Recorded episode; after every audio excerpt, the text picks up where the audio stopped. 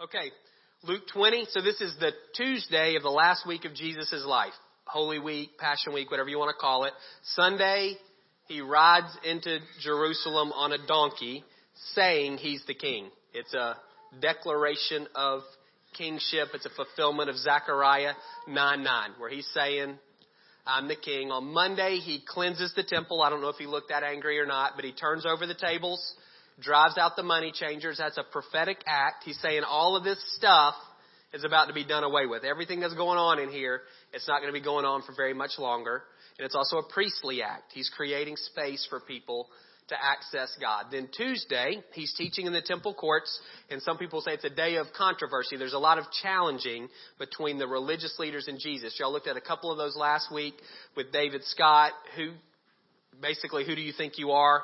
Who's given you the authority to do these things, to ride in as a king and to upset these proceedings in the temple. Uh, they try to ensnare him in a political controversy. Who should we pay taxes or not? Today we're going to look at the final challenge to Jesus from another group of religious leaders, and then we're going to look at Jesus's. He turns the tables on them and he begins to challenge the religious leaders and say, we're going to see if you guys are actually fit to lead these people as well. So that's what we're going to look at today, starting in chapter 20, verse 27. Some of the Sadducees who say there is no resurrection came to Jesus with a question. Teacher, they said, Moses wrote for us that if a man's brother dies and leaves a wife but no children, the man must marry the widow and raise up offspring for his brother. Now there were seven brothers. The first one married a woman and died childless. The second and then the third married her in the same way. The seven died, leaving no children.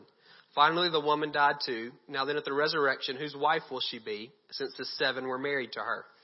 Jesus replied, The people of this age marry and are given in marriage, but those who are considered worthy of taking part in the age to come and in the resurrection from the dead will neither marry nor be given in marriage, and they can no longer die, for they are like the angels.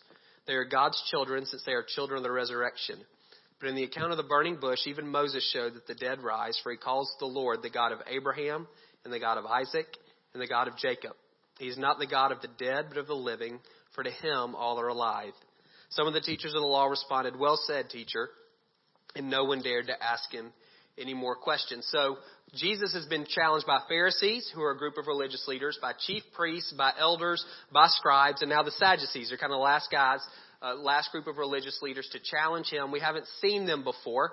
They're a small group of aristocratic religious leaders, and they cater to the upper crust, the high levels of society. They only believe in the first five books of the Bible Genesis, Exodus, Leviticus, Numbers, and Deuteronomy.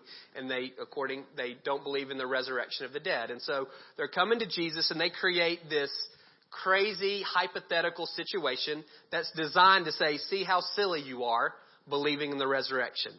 And so, based on this Old Testament practice called levirate marriage, L E V I R A T E, which says if, if I'm married to Misty and I die before we have Tom, then Micah, my brother, marries Misty, and the first boy that they have is considered mine. Does that make sense? So if, if I die without having Tom, our oldest son, then uh, or any sons, then my brother Micah marries Misty. First son is considered mine. Why? To keep my name going and also to make sure the land that God has given to my family stays in my family. So it's a it's an issue of continuity for the people of God. So that's a practice in Deuteronomy 25. It was taken very seriously. There were regulations. If, if a brother wouldn't step up and fulfill his duty, there were some, the, some punishments. There was a big deal. And so the Sadducees take that and they run with it. And again, they create this crazy scenario. Let's say that happens to seven brothers and none of them have sons. Then who gets Misty when in the resurrection? And what Jesus says is, your your premise is completely wrong. You're assuming that life in this age is just like life in the resurrection age. It's not. In the resurrection age, no one dies. And in the resurrection age, people don't get married. One of the reasons people get married, Genesis 128, fill the earth and, or multiply, fill the earth and multiply. Multiply and fill the earth. You don't have to do that anymore. One of the reasons people get married is for companionship. In the age to come, we'll have the God plus brothers and sisters. Marriage, it will end at death the resurrection age, there is no marriage. So what he says to the Pharisees or the Sadducees is this scenario that you've created to try to prove that the resurrection is silly doesn't prove that at all because you don't understand anything about the resurrection age. And by the way, from one of the five books that you believe in, Exodus, when God is speaking to Moses, he says, he introduces himself to Moses as I am, present tense, the God of Abraham, who's dead, Isaac, who's dead, and Jacob, who's dead. I'm the present tense God of these past tense men. Dead men don't need gods. Therefore, they're still alive, Sadducees, from your own book. According to Matthew, it says, Matthew's version of this says they're done at that point. He shuts them down. They quit engaging with him in terms of challenging him. And then Jesus turns the tables on the religious leaders. Jesus says to them, to all these religious leaders, why is it said that the Messiah is the son of David? David himself declares in the book of Psalms, the Lord said to my Lord, sit at my right hand until I make your enemies a footstool for your feet. David calls him Lord. How then can he be his son? So what Jesus says, he's going after their heads at this point. He'll go after their hearts in a minute. Right now he's going after their heads. Y'all's job, religious leaders, is to help these people understand the Bible. At that point, it's just the Old Testament. That's your job. A major part of that is helping them figure out exactly who God says the Messiah is going to be. Like preparing them for the Messiah, this one who God is going to send to make everything right. And so what Jesus does is he takes two Old Testament verses and he puts them together and he says, reconcile this. So the first one's from 2 Samuel 12. This is God talking to David. When your days, David, are over, and you rest with your father, so that's when you're dead. I will raise up your offspring to succeed you, who will come from your own body. I will establish his kingdom. He is the one who will build a house for my name, and I will establish the throne of his kingdom forever. Now that immediately was true of Solomon. Solomon, David's son, built the temple. But what the Jewish leaders began to see is this is also messianic because it's talking about a kingdom forever. And so the Pharisees, the Sadducees, the chief priests, the elders, all these guys who are coming after Jesus, they all saw this as pointing to the Messiah. The Messiah would be a son or a descendant of David. And then Psalm 110, this is what David says. The Lord, that's Yahweh, the proper name for God, says to my Lord, that's a different word referring to the Messiah, sit at my right hand until I make your enemies a footstool for your feet. So what Jesus says is figure that out for me if the Messiah is a descendant of David, then why does David call him Lord? Fathers don't call their descendants Lord. A son may call his dad Lord, sir, or master is another way of understanding that verse, uh, that word. A son may say that to a father. A father would never say that to a son. So you smart guys, this is your job. You're supposed to be preparing these people for the Messiah. You're supposed to be helping them understand God and His ways. You're supposed to be helping them figure, navigate their way through the Old Testament. Put those two things together for me. Matthew says no one dared to reply even a single word. There is, they don't get it. Their job is to help people understand the Bible. They're not helping them understand the Bible. They're not fulfilling their calling at all. When I was reading that, the thing, incidentally, if you want to know, the way you can reconcile those two things is the Messiah is not just David's son. He's more than David's son. He is a descendant of David, but he's more than a descendant of David. He's also the son of God. And so that's how he can be a descendant of David, and David can still recognize him as a superior. Jesus doesn't answer that, but that's a way that you would uh, reconcile those two things. So I was thinking about that, reading these controversy stories. You can read about this in Matthew, Mark, and in Luke. There's this Tuesday where it seems like Jesus is just getting hammered. People are coming at him from all sides, and they're all trying to lay a trap. They're all trying to discredit him. They're trying, there's these huge crowds because it's Passover week. He's just come in on this donkey and everybody's going, blessed is he who comes in the name of the Lord. He's turned over these tables in the temple and according to Matthew, people are thrilled about that. And so they're trying to knock him down a few pegs. They're trying to get everybody kind of off the Jesus bandwagon. So they're laying these traps, and he is very uh, deftly maneuvering through them. And the thing that I see is he knows the truth. He doesn't just have Bible verses memorized, the truth is in him. If you look at the outset of Jesus' ministry, he's tempted in the wilderness by Satan. He's challenged there. His identity. Two of the three temptations are, if you are the Son of God, then. He's challenging Jesus' identity as a son. At the close of Jesus' ministry, we see him challenged in terms of his calling. And in both cases, at the outset, and at the close, when it's his identity and when it's his calling, his response, both times, comes out of his knowledge of the Word. Again, not just head knowledge, but he recognizes what God is doing, and so he's able to navigate through these challenges. You're going to be challenged as well. Your identity as a son or a daughter will be challenged, and most likely it'll be challenged by the devil. That's what he does. Revelation 12:10, he's the accuser of the saints. So you have all these thoughts, and sometimes you don't know where they're coming from that are negative, tearing you down. Did God really say? Are you really a Christian? Is God actually going to take care of you? Those types of things. Those are accusations from the devil. He's accusing God to you. Is God really that guy? He accuses you to God. God, that person, they're not worth anything. You can read Job. That's what he does. Well, the only reason Job is following you is because he's rich. So that he's accusing God to you. He accuses you to God. And then he accuses you about yourself as well. Makes accusations about yourself. You need to rec- and in those moments, knowing the truth, very, very important. It's your defense and your refuge. As you live out your calling, you will be challenged. Don't hear that negatively. People trying to knock you down. That may happen, but that's rare. I see it more as people who are hungry are going, man, you got to help me.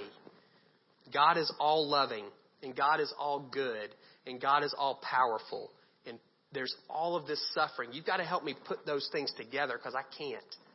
You say God desires all people to be saved, and we know that there's a billion out there who've never even heard the gospel. What happens to them? You got to help me with that. You say God is just and compassionate, and I read in Joshua, and he said, wipe them out, men, women, and children. You've got to, I need help. And again, I don't think it's accusing. I think it's this desire for truth. God put eternity in the hearts of everybody, and there's this hunger in people for what's real, and they're going to recognize it in you. And so they're going to ask you, and they're going to say, You got to help me with this. And I don't want you to say, Call David. I don't. The Holy Spirit lives within you.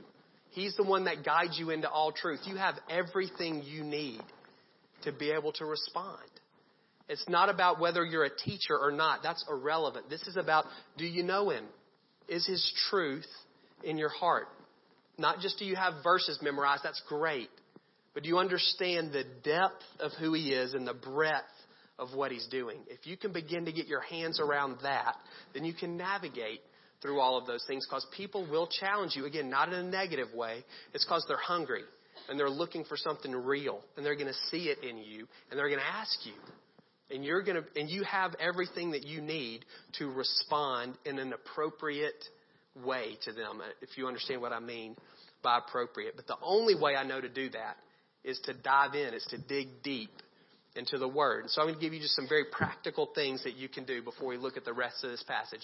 Two things. There's lots of ways to approach the Bible. First thing I would say is expectantly not some of us approach the Bible kind of begrudgingly some of us reluctantly, some not at all. Some we approach this like it's a magic eight ball. It's this whole collection of fortune cookies and I'm going to pull out. That's all. Don't do any of that. What I want you to say is, this is God speaking. The Bible is revelation. Revelation is information you can't discover on your own. It has to be revealed. We can't get from us to God. He has to say, here's who I am.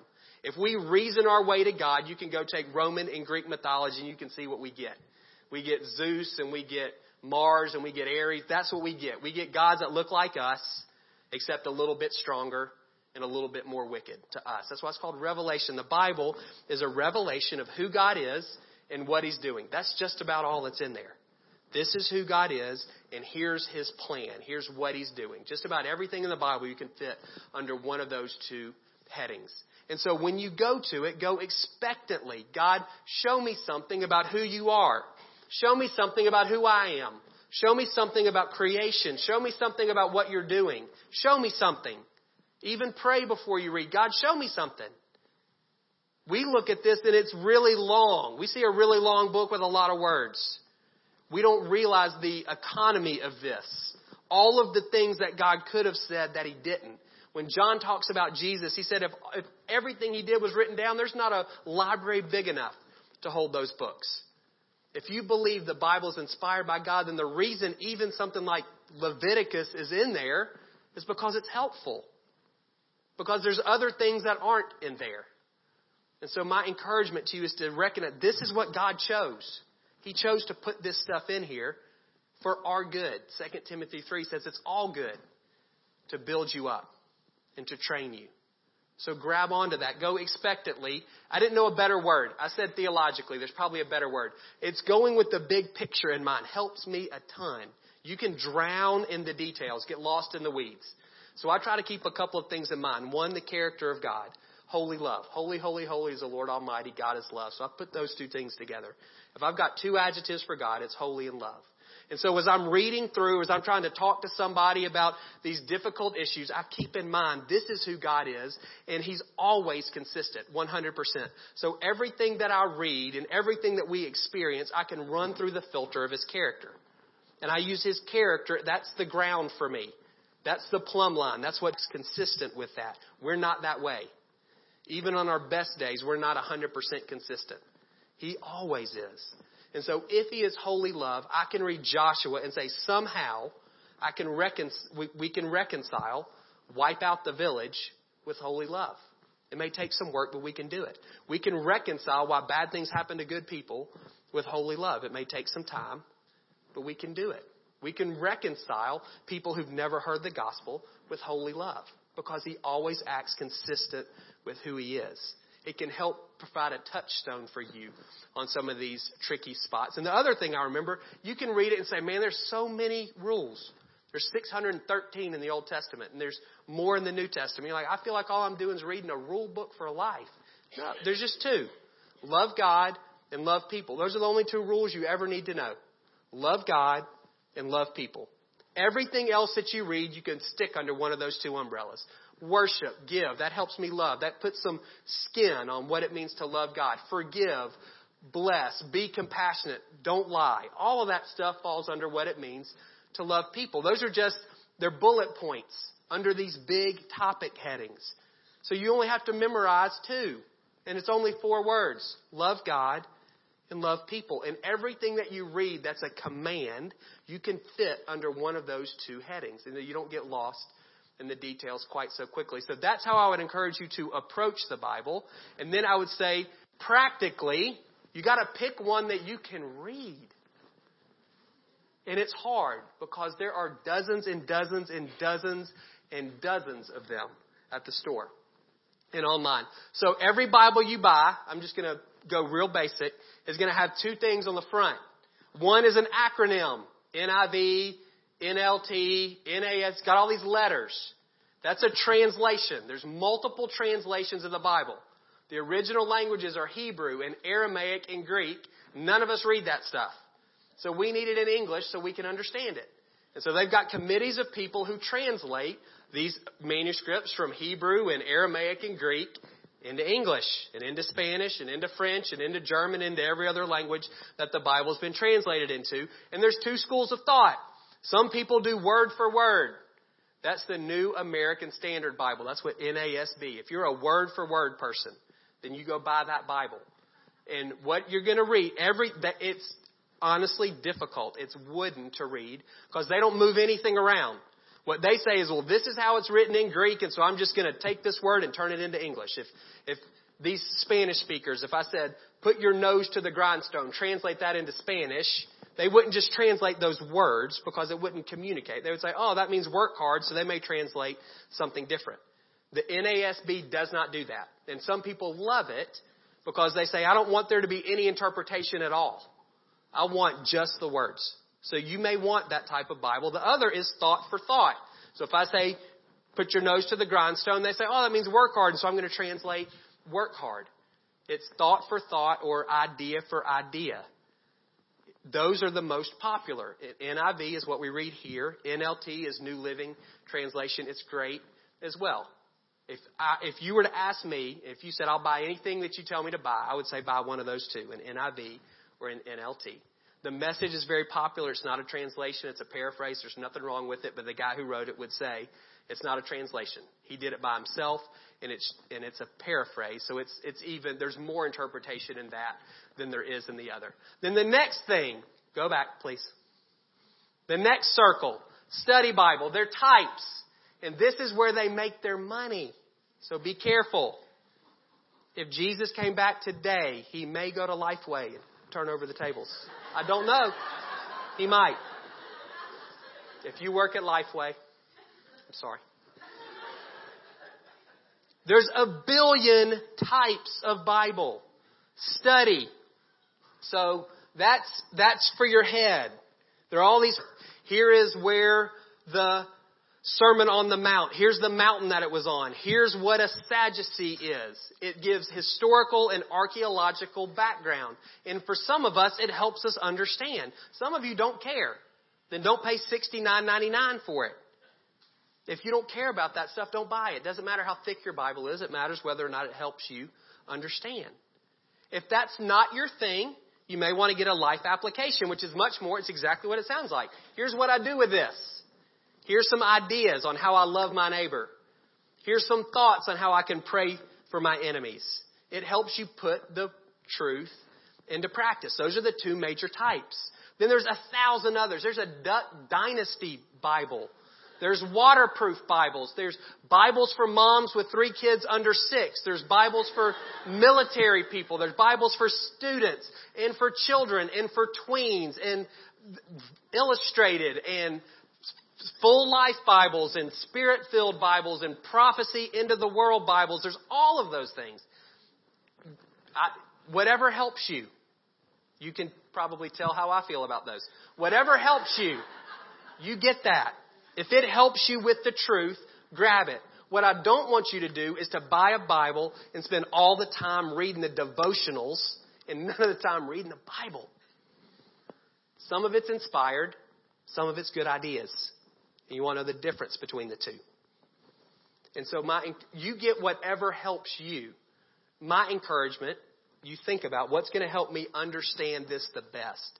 And you buy that. And then there are other, there are these reference Bibles. If you're a, you, you're a studier, it's got cross references and links and you can look up this word here and, and concordances and all that stuff is good. You figure out what works for you. Here's what I don't want you to do. I don't want you to be embarrassed because you don't know where to start. I don't want you to be embarrassed because you've been a Christian for 10 years and you've never cracked a Bible or because you don't. I don't. You talk to your small group leader, you come talk to me and we'll get we'll help you get moving. I don't want you to be embarrassed about any of that. If you feel like I should be past that by now, don't. If you're not a reader, then listen. You can listen. You can get CDs or you can download it. The Bible for hundreds of years was transmitted orally. It sounds great. Sometimes it sounds better than it reads. And that may be more your style. So don't get, let yourself off the hook and say, well, I just don't read. Well, then listen. And that will help you as well. Now, real quick, a couple other things.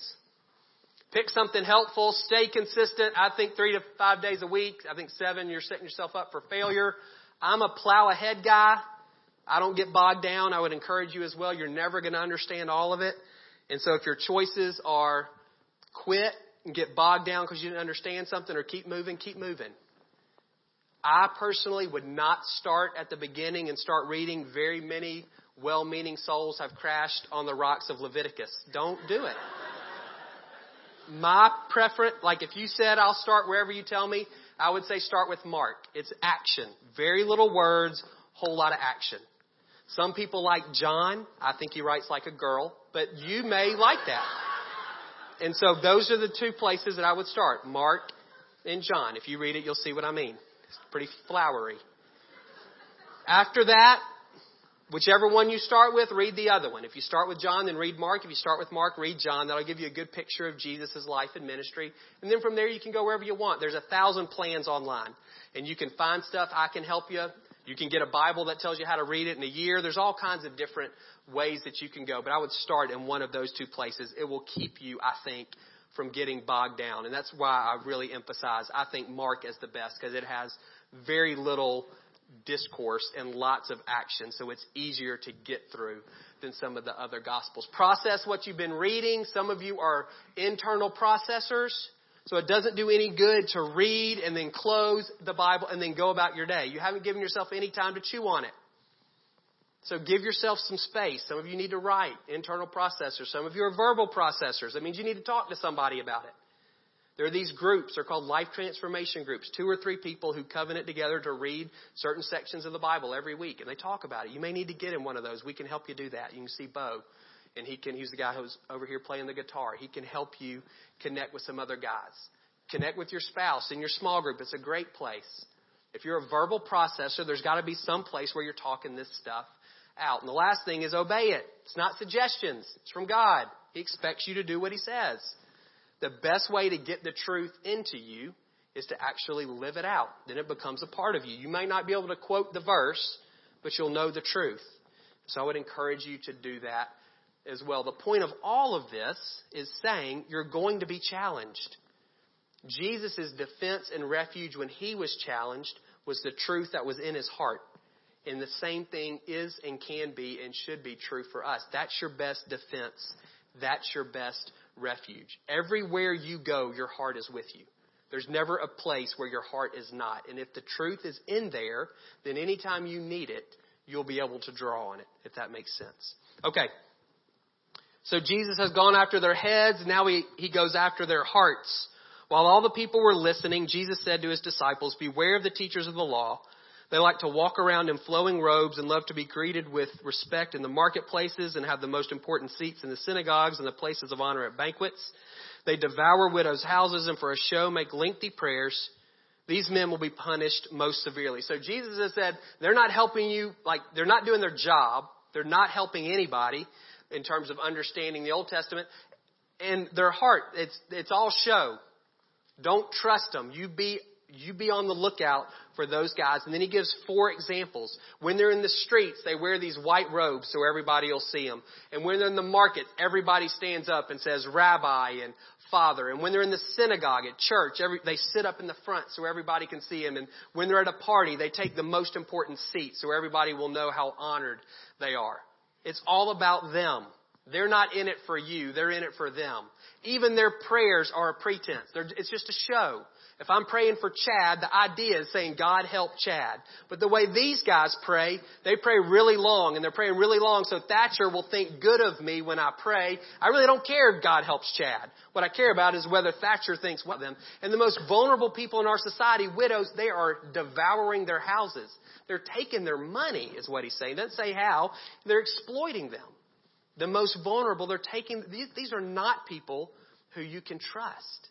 And then he moves on. This seems like an odd placement for this story, chapter 21. As Jesus looked up, he saw the rich putting their gifts into the temple treasury. He saw a poor widow put in two very small copper coins. Truly, I tell you, this poor widow has put in more than all the others.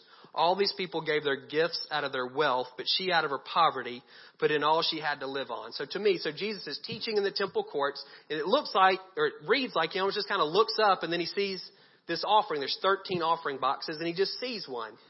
And according to Mark, the rich are throwing in large sums of money. They're putting in hundreds and thousands. And then this little old lady comes and she throws in two pennies that are worth 12 minutes of work. That's how small. This is nothing. Just a couple of pennies. And it's like, is this just a teachable moment about giving or is this tie in? I think it ties in. Jesus has just basically exposed the religious leaders as frauds. Their heads don't work, their hearts don't trust. And then I think he sees this lady. He sees these rich guys throwing money in, and I think he's going, all right, the way we judge, we look at these guys in their white robes. We call them rabbi. We call them father. They have the best seats in church. They, they've got the Old Testament memorized. They tithe, according to him, even their spices, mint and dill and cumin, and they're, they, they're, they're scrupulous in keeping the law. And we look at them and say, that's it. That's what God is looking for. We look at this temple, this magnificent building with all of this stuff going on, all of these sacrifices being made, these people who are helping folks make sacrifices by changing money and selling animals, and we say, that's it. That's what God wants. We see the rich and we say they're blessed by God. That's why they're wealthy. And look at the big checks that they're throwing in. That, that's what God is looking for. We look at the outsides. And I think God sees this widow. Jesus sees this widow and he goes, That's it, actually. That's what he's looking for. He's looking for somebody like that who doesn't give out of extra, who gives out of faith. He's looking for somebody. He's looking for insides, not outsides. Her gift is inconsequential. What can you do with two pennies? You can't even find a gumball machine for a penny anymore. You can't do anything. Put them on the railroad track. That's it. Her gift is nothing.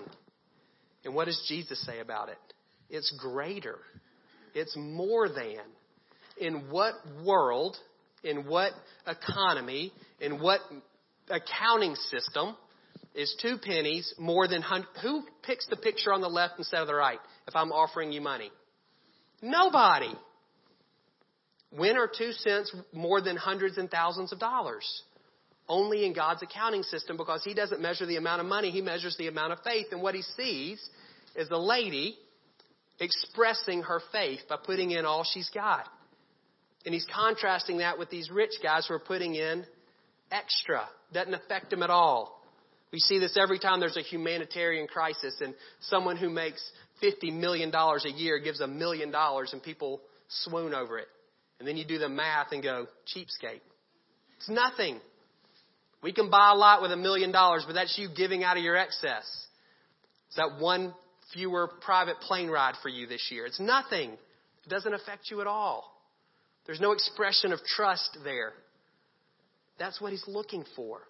And the widow gets it.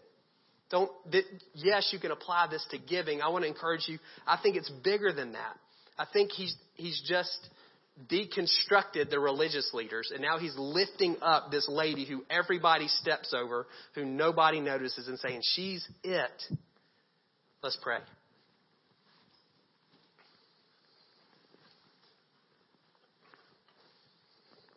Lent, we give up things. I want you to go for things as well. Don't just give up, go for. We're going for physical healing. We want to be persistent to continue to pray. I hope that you're going for one person in your life who's far from Jesus. And you're praying every day for that person. Just one minute. One minute at one o'clock. Jesus, reveal yourself to them. God, convict them of their sin. God, show them, him, her, their need for a Savior. Would you, as gently as you can, pull out everything that they're relying on? that's keeping them from relying on you. God, would you speak to them in a way that they would understand? Would they hear you saying, Come home?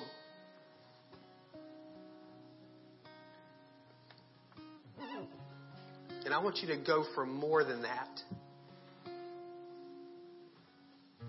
Every place where you trust God is the place that you're giving Him opportunity to work. If you've got it, if you're not trusting him, then his assumption is, well, you're running the show. You don't need me. And he pulls back until you crash the car and call for help, and he'll be there. But why wait until you do that? Why not make a choice to trust him now, to give him space to work in those areas? So I'm going to pray, and I want you to listen to the Lord. God, I pray for every man and woman, every student in this room. I pray that you Holy Spirit would convict us in 30 seconds. Where's a place where you're asking us to trust you more? Just one.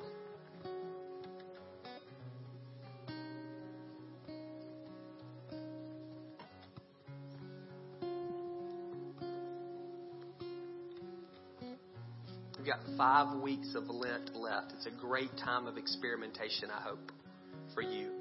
If it makes you nervous, you can know that it, it ends on March 27th. This, you can pull back. You can grab the steering wheel again. Is God saying, trust me with your children in a way that you never have? Trust me with your money in a way that you never have. Trust me with your business in a way that you never have. Trust me with your spouse in a way that you never have. Trust me with your future in a way that you never have. What's He asking you? You can say it was easy for that widow. She had nothing. Two cents doesn't pay the church's bills, but it doesn't pay her bills either. She had nothing to lose. You're right. That's why it's hard for the rich to enter the kingdom of God.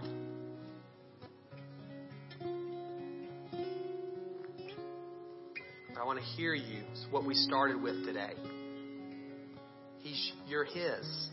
He formed you. He made you. You're His sheep. And He doesn't lead you to the slaughter. Green pastures, quiet waters, paths of righteousness. If you'll give Him an inch, open the door, it'll, it's a whole new world of things that He can do in your life. Every place where you choose to trust Him is an invitation for Him to work. The places where you're not trusting Him, you're shutting Him out. And you don't want to do that. So, whatever God put in your heart, I just, if you're willing, pray this prayer God, trust you with fill in the blank. It makes me nervous, but I'm going to acknowledge that you're the Lord, that you are God of that area, that you're trustworthy and good, that you have my best interest at heart.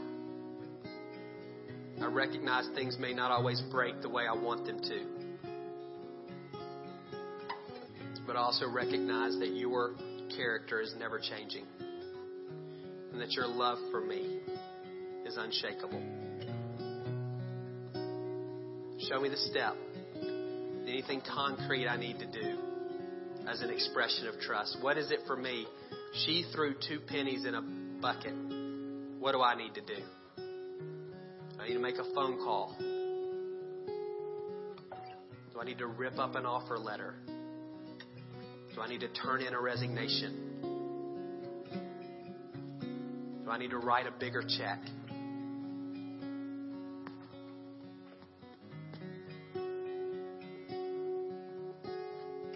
To hover a little less?